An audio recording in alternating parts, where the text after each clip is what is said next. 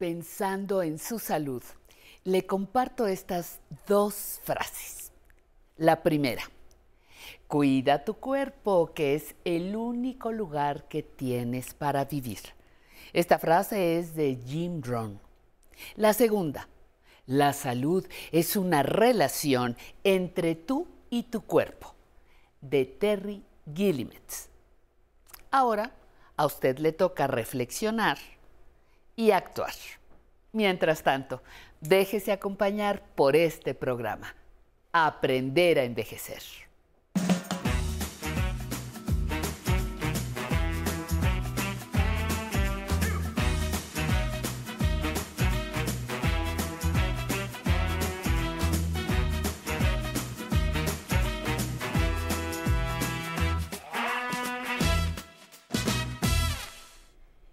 El duelo es una pérdida que no necesariamente está relacionada con la muerte. Se vive el duelo con la ausencia de una persona, cuando aparece una enfermedad, cuando perdemos la juventud, con el cambio en la anatomía y en las funciones de nuestro cuerpo. Este proceso es fuerte pues existe la idea de un vacío y es el vacío indispensable en el ser humano, pues ya lo decía Krishnamurti, hay que vaciarse para poder llenarse. Una taza solo sirve cuando está vacía. No sirve una taza llena, ya no hay nada que se pueda agregar en ella. El adulto mayor sufre el duelo por los cambios en las funciones de su cuerpo y una de las primeras manifestaciones y de las más relevantes es la pérdida auditiva. Por eso le pedimos que con la taza vacía reciba la información que nos trae el doctor Corona Sevilla el día de hoy. Le doy la bienvenida este lunes a todas las personas que nos acompañan a aprender a envejecer. En Mejorando mi Salud, sabemos que el envejecimiento exitoso es posible, ya lo sabe, siendo plenos, saludables y conscientes. Iniciamos nuestro programa con nuestra cápsula de introducción y de regreso nuestra entrevista. Vamos a la cápsula.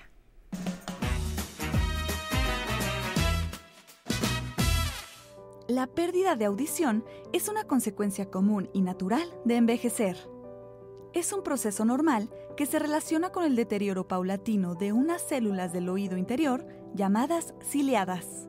El término médico con el que se conoce al debilitamiento auditivo relacionado con la edad se denomina presbiacusia y el principal tratamiento es el uso de audífonos auxiliares. Este proceso ocurre a diferente velocidad en cada persona. En algunas ocurre a más temprana edad que en otras. No es fácil diagnosticar la presbiacusia en etapas prematuras debido a que en su inicio el deterioro casi no es perceptible. Solo pruebas de audiometría permiten detectarla.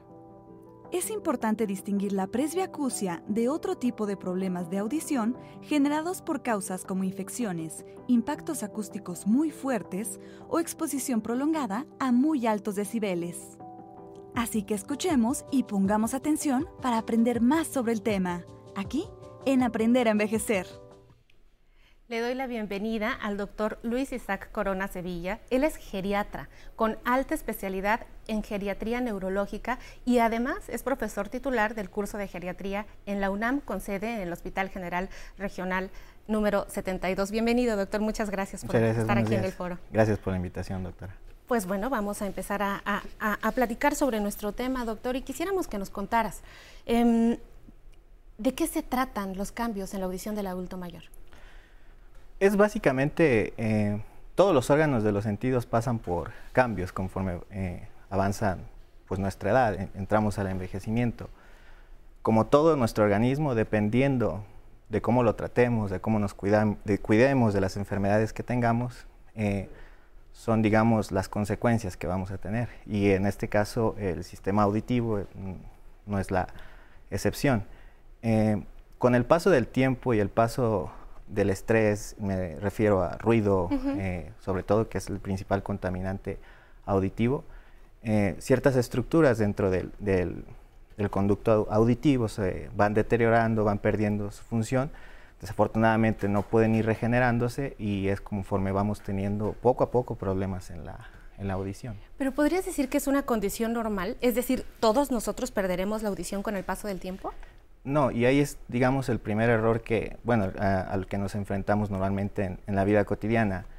No se puede normalizar nada por el envejecimiento. O sea, el envejecimiento en sí nuestras células, nuestro organismo, sí se va gastando, es obvio, pero hay cosas que no porque seas mayor se tiene que considerar como que son normales. En este caso, si tuviste una exposición, si tuviste un estrés auditivo constante, pues obviamente te va a pasar factura conforme pasen los, años, pero sí puede ir perdiendo ciertos, eh, digamos, niveles en la audición, sin embargo, que sea muy pronto, que sea de una manera súbita o aguda o, de pronto, para, para ser más claros, no se podría considerar normal. Em, me, llama la atención un poco esto cuando dices, bueno, los factores estresores para el oído, cómo se estresa eh, nuestro oído, cómo lo contaminamos, cómo es que favorecemos que sí lleguemos a, ser adultos mayores con pérdida de la audición. Principalmente, más en, estas eh, grandes ciudades, es el ruido, el ruido al que estamos constantemente sometidos. Quizás nos hemos acostumbrado al descenso de los aviones, bocinas de los autos, eh, nosotros mismos este, escuchando música, cualquier, cualquier actividad que requiera volumen, alto volumen, pues es lo que nos va causando daño estructural y pues en este caso también neurológico hasta cierto punto. Y este ruido es algo que nosotros no controlamos, porque pues al final aterrizará el avión, pues habrá tráfico, habrán cosas, pero ¿qué hay de lo que sí controlamos que podemos utilizar para prevenir esta, esta pérdida auditiva? Pues que nuestra exposición sea lo menos eh, constante dentro de nuestras posibilidades. Obviamente quienes trabajan en una fábrica deben de tener su, eh, su protección, en aeropuertos igualmente. Una persona común y corriente este, que no está sometida a esos trabajos, pues un ambiente, digamos, lo más, eh, no digo silencioso, pero lo más agradable para nuestro oído, lo que nos sentamos que nos estresamos. Hablemos de los audífonos, ahora de, los hay personas que dicen que si utilizas eh, audífonos de los que son de bocinas grandotas con diferencia a los que son como de chicharito no hay ningún problema. Esto es verdad bueno anteriormente como nada más o sea la tecnología también avanzó en los audífonos. Los audífonos eh, actuales lo que tienen es algo que se llama aislamiento de sonido. Es decir, obviamente si yo tengo unos audífonos normales, estoy en un ambiente ruidoso, pues no escucho lo que quiero y tengo que subir ese, ese volumen.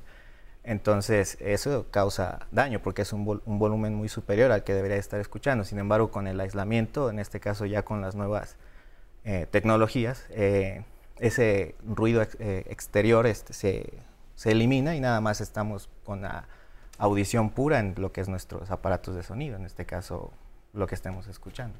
Muy bien, doctor. Quisiera que nos dijeras muy puntualmente ¿Cuál es el cambio principal que presenta el sistema auditivo del adulto mayor? El, bueno, la principal pérdida que podemos ir teniendo es precisamente ya dentro del oído medio y el oído interno, es decir, atravesando lo que es la membrana timpánica. Es ahí donde se lleva el, mecanismo del sonido. El sonido entra, eh, nuestras eh, orejas, nuestros oídos están diseñados así por ser un, receptáculo de, señales. En este caso, el, ruido, el sonido se transmite por partículas. Al entrar, digamos, esa vibración dentro de nuestro oído, el tímpano rebota o hace esas vibraciones hacia los otros tres huesecillos, que es el martillo, el yunque y el estribo, pasa a, otra estructura que se llama cóclea, que es ahí donde están eh, algunos órganos más, más sensibles a esto. Lo que sucede ahí es que se transforma, el sonido entra de manera vibratoria, de manera eh, como aire, y se transforma en oscilación o en movimiento eh, eh, líquido, porque está dentro del oído, está interno, está líquido. Ahí hay eh, ya estructuras más pequeñas, hay algo que se llaman cilios. Estos cilios son los que se mueven de acuerdo al, al, estímulo que se está teniendo. Y dentro, dentro de esos, ese movimiento se liberan sustancias químicas, en este caso potasio o calcio, que son las que directamente estimulan las células y se crea esa corriente eléctrica que vas, eh, vas, corres por todo el nervio hasta llegar al área, hasta, en este caso al, al, óvulo, temporal, que es donde se, se, estructura la audición, básicamente. Bueno, pues sí es un cambio considerable. Con el paso de los años, estas células pueden irse perdiendo y como decía, la especie los mamíferos no tenemos regeneración de esas células. Algunas otras especies sí, pero son células que ya nunca vamos a recuperar, desafortunadamente. O sea, cuando perdemos la audición, lo, lo, que podemos hacer es a lo mejor evitar que progrese más, no que regrese. Tratar de evitar que progrese. Es un poco difícil ya cuando está un daño hecho, pero sí, la salud y la prevención es lo que más nos interesa. Doctor, me gustaría pensar que estoy en su consultorio y que llega un paciente, pues yo soy la paciente, y pues usted se tiene que dar cuenta que yo no escucho bien. ¿Qué es lo que me pregunta? ¿Cómo le podemos dirigir el interrogatorio a las personas que nos ven?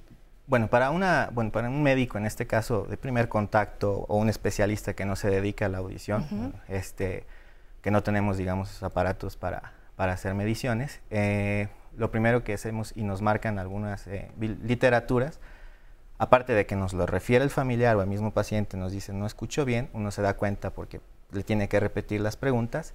Y con una sola pregunta, que es en este caso, considera que su audición es buena, considera que usted escucha bien, una negación de esa respuesta, nos da pauta para ya saber que algo malo está pasando. El adulto mayor se da cuenta que no escucha bien, porque a mí me ha pasado que a veces consulto a los pacientes y el que refiere pues es el familiar y el familiar dice, doctora, pues es que le repito, le pregunto una cosa y contesta otra. Eh, y entonces las personas ya están confundidas porque no saben si tienen algún tipo de demencia o están perdiendo la memoria o realmente no están escuchando. O sea, ¿cuál es la sutileza que debieran tener alerta las personas que nos ven para decir es que esto se refiere un poco más a pérdida auditiva independientemente, obvio, de la necesaria consulta médica? Pues, o sea, eh, una persona obviamente se da cuenta cuando no escucha bien, porque toda la gente le dice, pues ya te repetí, te lo acabo de decir, no me escuchaste o me diste el avión, como se dice eh, de manera coloquial.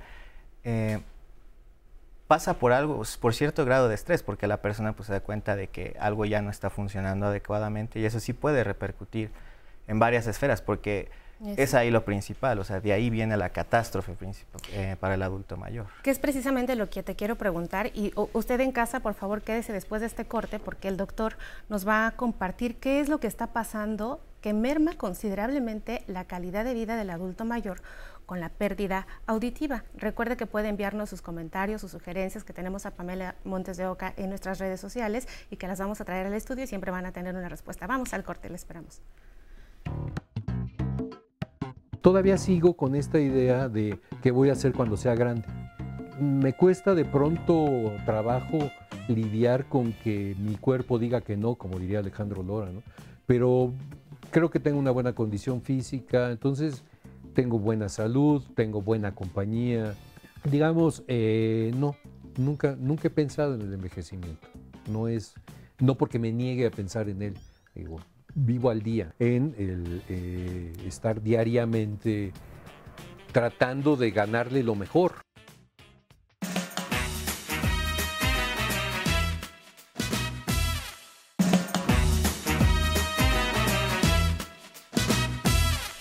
Seguimos este lunes platicando con el doctor Luis Isaac Corona Sevilla, geriatra. Doctor, ¿qué tal si ahora me acompaña la pregunta del público? Porque es ahora la que sigue. Vamos a verla. Buenas tardes. Mi nombre es Arnulfo Fernández Rivera, tengo 61 años. Bueno, mi pregunta es, ¿qué debo de hacer para no perder el oído? ¿Qué hábitos este, debo de dejar o qué es lo que debo de hacer? Porque al paso del tiempo pues, se pierde el oído. Entonces mi pregunta es, ¿qué hábitos debo de dejar o debo de hacer para no perder el oído? Gracias, Arnulfo, por su pregunta, doctor. Pues como lo comentamos en un inicio, eh, si no nos hemos percatado de, alguna alteración, pues mantenernos lo más alejados del estrés auditivo en lo que se pueda. Si tenemos que trabajar en algún lugar de alto ruido, pues protegernos. Eh, mantener, digamos, higiene adecuada. Eh, mucha gente piensa que los cotonetes o hacer limpieza constante pues es un hábito limpio, pero realmente sí puede ser dañino en este caso para el oído externo. Las gotas para los oídos. Si no están indicadas no tienen alguna relevancia, por eso es fundamental que si una persona se percata de algún problema auditivo, sí acuda en este caso con el especialista, que sería el audiólogo, que es el único, digamos, que puede, eh, digamos, determinar qué tanto daño hay y cuáles son los, las opciones de tratamiento, pero de manera preventiva, pues es básicamente disminuir nuestro estrés de ruido. Utilizando la apropiada pregunta del señor Arnulfo ahora, eh, me gustaría preguntarte sobre los medicamentos de uso crónico que están asociados a la pérdida auditiva. Los medicamentos más asociados en este caso son antibióticos de un tipo que se llaman aminoglucósidos. Eh, como por ejemplo, queremos nombres de los, nombres de los culpables. Gentamicina, amicacina, que son, digamos, de los, de los más comunes, eh, que a veces se recetan de manera un poco desproporcionada para infecciones que no requieren ese tipo de, antibiótico. tienen indicaciones muy específicas. No quiere decir que con una dosis pudieras tener el, problema, porque seguramente alguna, más de una persona se la han prescrito, pero no quiere decir que ya con eso van a tener problema, pero sí una exposición constante a estos medicamentos sí pudiera desencadenar algún problema. Son los principales. Y cuando la audición se pierde por medicamentos tampoco es reversible. Tampoco. Aunque ya me deje de tomar el si Hay algún daño, sobre todo porque el, daño, digamos, es algo complejo de explicar, pero el daño, eh, como les digo, es permanente. Claro. Entonces ya escuchó, si su doctor le receta micacina o gentamicina, tiene que estar muy bien indicado y usted tiene que preguntar mucho porque puede tener como efecto secundario pérdida de la, de la audición.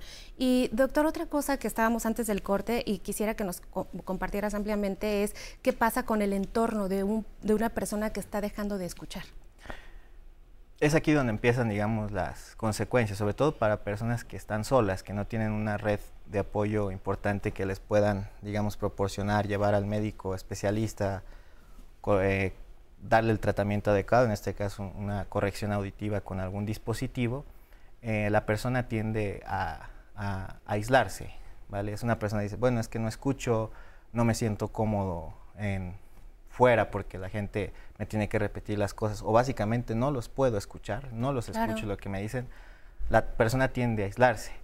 El aislamiento es lo que nos desencadena también otras catástrofes en el envejecimiento, tal como el trastorno depresivo, que es más importante, y de ahí se puede ir deteriorando más funciones. Bueno, pues es importantísimo. Vemos, es común ver, yo alguna vez escuché el testimonio de un paciente que decía, doctor, es que yo veo que todos se ríen y yo no sé de qué se ríen. Entonces es una cuestión que usted tiene que tomar en cuenta porque definitivamente es una persona que ya está sufriendo este duelo del que hablábamos al principio por la pérdida de una función tan importante como es escuchar. Y doctor, también quisiera saber qué opciones tiene un paciente que deja de escuchar. Aparatos auditivos, ¿cómo saben en qué momento ya deben de utilizar algún otro recurso? Eh, pues primero que nada necesita una evaluación, necesita tener síntomas, o sea, el síntoma es que él se percate de que no está escuchando. Una persona que no tenga ningún problema auditivo, eh, lo marcan así las, guías principales, no tiene caso hacer un, screening auditivo porque realmente no se obtiene algún beneficio a menos que sí tuvieras algún síntoma. Ya una vez que tienes un síntoma, debes de acudir con el especialista adecuado. En este caso, si estás con tu médico de cabecera o de confianza, lo que puede hacer el médico, como te decía hace un instante, es evaluar si hay problema auditivo con base a la pregunta o a los síntomas. Puede explorar el oído externo, es decir, las cosas más comunes, en este caso obstrucción por cerilla, por alguna otra, una inflamación del tímpano, etcétera. Si no hay nada en ese nivel, pues entonces eh, sí tendría que canalizarse al especialista, en este caso el, audiólogo. Eh, no el otorrino. También tenían, o sea, también el, otorrino está, tiene eh, capacidad, digamos, para atender, pero digamos el que hace el, indicado, diría yo, sin, sin, meterme en terrenos de nadie ofender, son, es una especialidad compleja en el sentido porque tiene tres, tres nombres, es eh, audiología, otoneurología y foniatría, son los que se encargan básicamente de esta pues de este sentido. Es muy importante porque las personas que nos ven ahora saben que tienen que ir al foniatra, al audiólogo, para que puedan graduar y por supuesto hacer ya el estudio que sea más objetivo en esto. Hay una asociación a la demencia con la pérdida auditiva, que por ahí se dice, ¿esto es real? Sí, por supuesto, o sea, eh, está más que demostrado eh, que sí, la, una persona con déficit de los sentidos, en general en este caso los más importantes en esta contexto de demencia sería eh, obviamente el visual y el auditivo. El auditivo es muy importante porque también condiciona. A ciencia cierta se tienen tres, tres teorías principales. Es difícil, digamos, como direccionar, pero la asociación existe. Eh, hay tres teorías principales. Una es la sobrecarga neuro, eh, cognitiva. ¿Qué es esta sobrecarga cognitiva? Algo como lo que te referías ahorita, doctora, de este, es que no sé qué me están hablando, me estreso. Eso es sobrecarga cognitiva. Es que realmente no sé qué es lo que me están diciendo. La segunda sería, debido a este estrés cognitivo o a esta sobrecarga, eh, los cambios estructurales. El cerebro se, ah, tiene cambios de acuerdo a estos déficits que se está teniendo. Y tercero, que es lo que acabamos de mencionar, eso conlleva el aislamiento. Y el aislamiento, eh, junto con estos tres factores propuestos, son los que nos pueden desencadenar una demencia.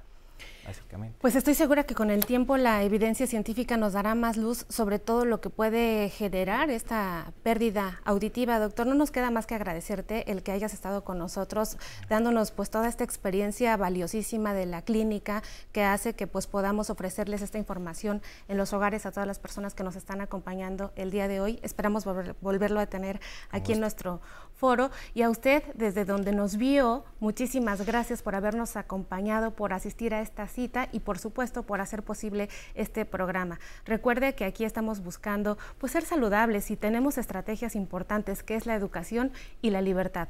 Nos vemos el próximo lunes aquí. Vamos a hablar todo sobre la llamada ciática y el domingo por supuesto en nuestro programa estelar con Patti Kelly. Hasta la próxima.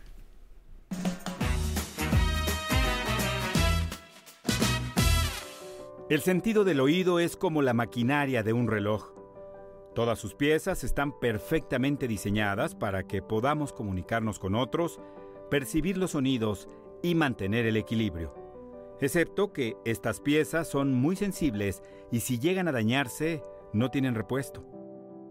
De acuerdo con la Organización Mundial de la Salud, 1.500 millones de personas en el mundo viven con algún grado de pérdida de la audición, de las cuales unos 430 millones necesitan servicios de rehabilitación. Factores que causan problemas en la audición son enfermedades crónicas, tabaquismo, exposición a sonidos fuertes, infecciones virales y golpes en la cabeza o en el oído. ¿Qué consecuencias trae el deterioro auditivo? Uno de los principales efectos es la limitación en la capacidad de la persona para comunicarse con los demás. Estos problemas pueden tener repercusión en la vida cotidiana y generar sensación de soledad, aislamiento y frustración.